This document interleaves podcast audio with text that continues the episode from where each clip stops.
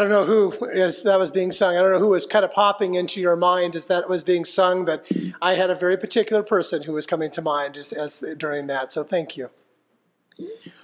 Well, it is Father's Day, and so happy Father's Day to all of you other pops out, out pops out there. And since it's Father's Day, I'd like to focus today on the, the character of Boaz. And he's the only adult named male in the entire book of, of Ruth. And as we're looking at the different relationships that she had, the relationship with her, her mother in law, but I want to give you a little background on Boaz. So Boaz was the great, uh, he was the great King David's great great grandfather. So David, the, the great king of, of Israel, this was his great grandfather who lived a few generations before him. He lived in Bethlehem, which was, would then go on to be known as the city of David, where Jesus would be born centuries later. And it was, a, it was an agricultural town. And Boaz was relatively well to do and he was respected. But more than that, just in the, what we know about Boaz from the story, though, is that he was a person of character. And he had a couple ca- uh, qualities that stand out to me. Qualities that made him a good parent and neighbor. And those qualities are he was caring and he was safe. So today I, we're going to hear a little of his story, and maybe you will see some of the qual, some of the qualities in him that you would like to grow in yourself. Just then, Boaz arrived from Bethlehem. He said to the harvesters, May the Lord be with you. And they said to him, May the Lord bless you. Boaz said to his young man, the one who was overseeing the harvesters, To whom does this young woman belong? The young man who was overseeing the harvesters said, She's a young Moabite woman, the one who returned with Naomi from the territory of Moab. She said, Please let me glean so that I might gather up grain from among the bundles behind the harvesters.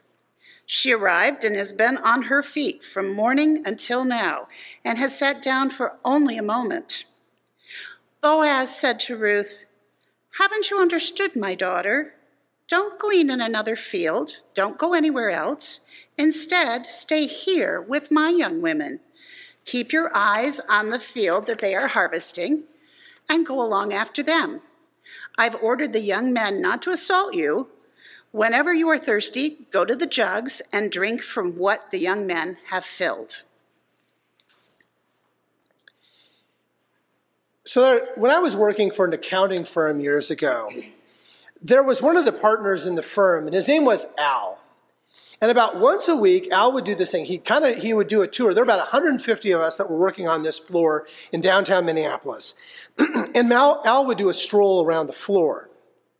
And every single time you saw the guy, he would tell you about how billable hours were down, whether they were or weren't. It didn't matter, and that he was not paying us to stand around.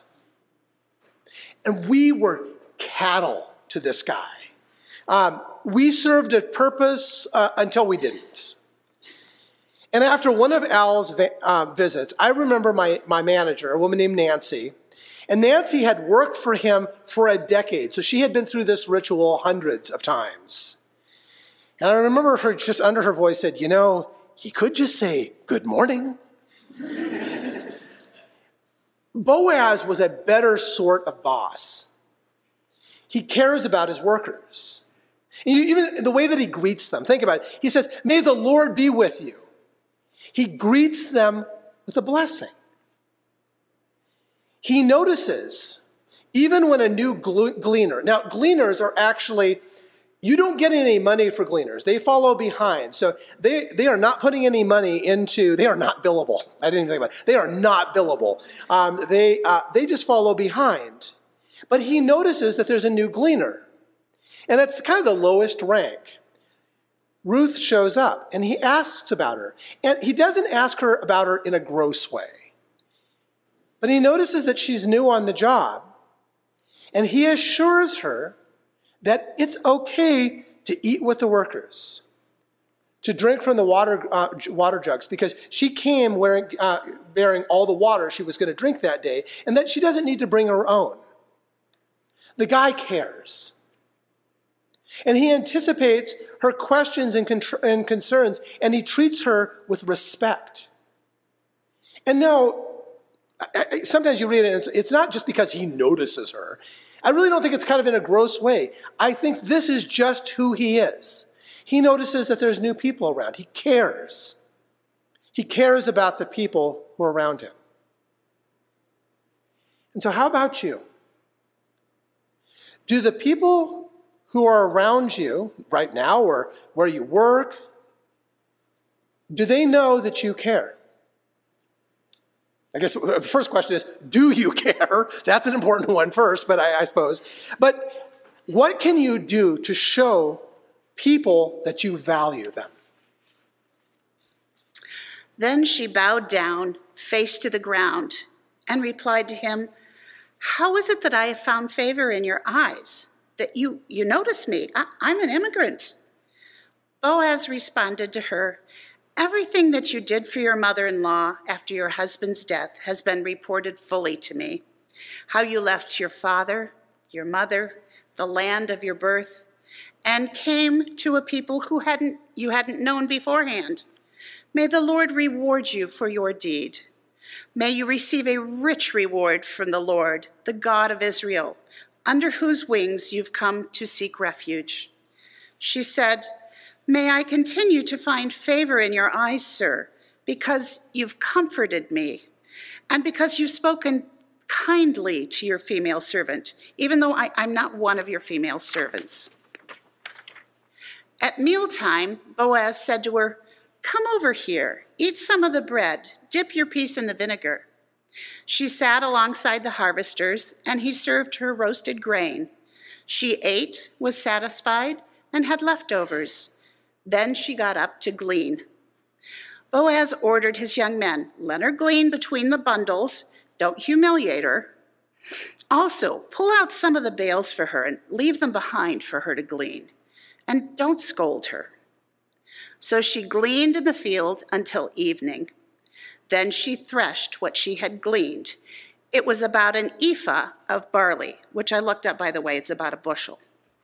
She picked it up and went into town. Her mother in law saw what she had gleaned. She brought out what she had left over after eating her fill and gave it to her.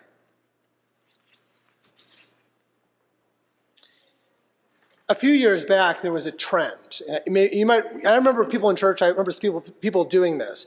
People would wear safety pins to indicate that they were safe people.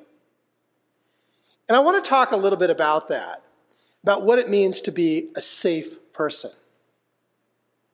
Being a safe person means that you see all people as equal in dignity, equal in worth. That you recognize that everyone is a child of God. Whether you agree with them or even like them, but you absolutely uphold their dignity. Now, Ruth is a, a, foreigner. She's an immigrant in Boaz's Bethlehem. And she's not an Israelite. And she is literally taking food from his people. He gets no benefit, he gets no billable hours for, uh, for what, what Ruth is doing. But Boaz recognizes that she has inherent, God given dignity, and he treats her accordingly. Now, Ruth, as it's clear in this story, Ruth is actually pretty amazing. She is, she's, she's amazing. There is no doubt on that. But even if she weren't, she is still worthy of your love and generosity. As Jesus put it, if you love those who love you, why should you be commended? Even sinners love those who love them. If you do good to those who do good to you, why should you be commended? Even sinners do that. If you lend to those from whom you expect repayment, why should you be commended? Even sinners lend to sinners expecting to be paid back in full. Instead, Love your enemies. Do good. and lend expecting nothing in return. If you do, you will have a great reward. You will be acting the way children of the Most High act. For God is kind to ungrateful and wicked people.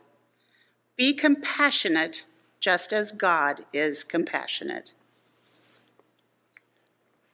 This world needs more safe people. People who can be trusted to act with compassion, generosity to everyone, absolutely everyone. And so I want to bring up a, a touchy subject. Last summer, a young transgender person reached out to Pastor Michael about which bathroom to use when she came on Sunday mornings to Colonial Church. And she, and she goes by she, passes as female. I, I didn't even know that, that she was trans. But she's listed as male on her driver's license.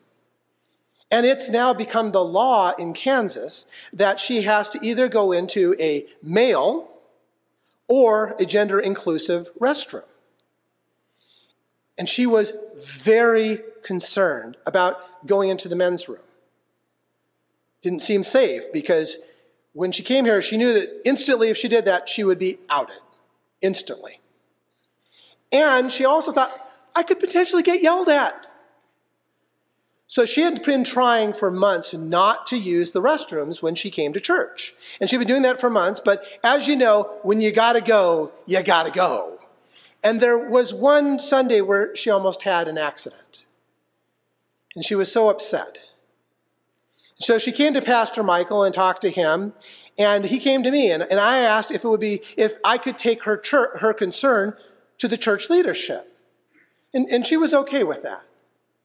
And after all, we are an open and affirming congregation. And so the church leadership, they discussed it. And in Christ's spirit of compassion, inclusivity, and mercy, they decided to convert the, what had been the women's restroom on this level to be gender inclusive so that everyone had a, a safe place to go. This world needs safe places and people. And that takes being willing to recognize that everyone deserves the dignity of having a safe place, even if that safe place is a restroom. Now, I know, and I, have heard grumblings about this, and so I appeal to Christ's values to, every, that, to everyone that to be a person that others can feel safe to be themselves around. To put Christ's teachings into practice in ways that bless people, whether you relate to them or not. Now I look at Boaz, and Boaz was one of those everyday people who lived 3,000 years ago. He had no idea that the choices that he was making to be uh, a caring and a safe person, that those choices would echo through the centuries. They would come to Jesus and they would come to us. None of us know what the choices that we're making today, how they're going to affect the future. None of us know that. And I, and I, I seriously doubt that in 3,000 years anybody is going to remember my name. I'll be gone 3,000 years in the past. But given the time that we have, these days where we draw breath, each one of us, we have an opportunity to choose to develop the qualities in ourselves that define our character. And this becomes our legacy. This is what goes on after us and extends long after our names have been forgotten. And this is Father's Day. And it's a day where I think about the kids that I am blessed to have in my life. And it's not just the ones that I'm biologically related to. I think about the kids in this church who I am so proud of. Those kids who are going to go out and make a difference this week. And I think about the qualities that I'm trying to grow in myself that will someday become my legacy. How about you? Will you pray with me? Spirit of Christ, Help me grow in your way. Help me choose the qualities of caring and safety that you have shown in people throughout the years. Let this be how I am remembered as our legacy continues down through the generations to come. Amen.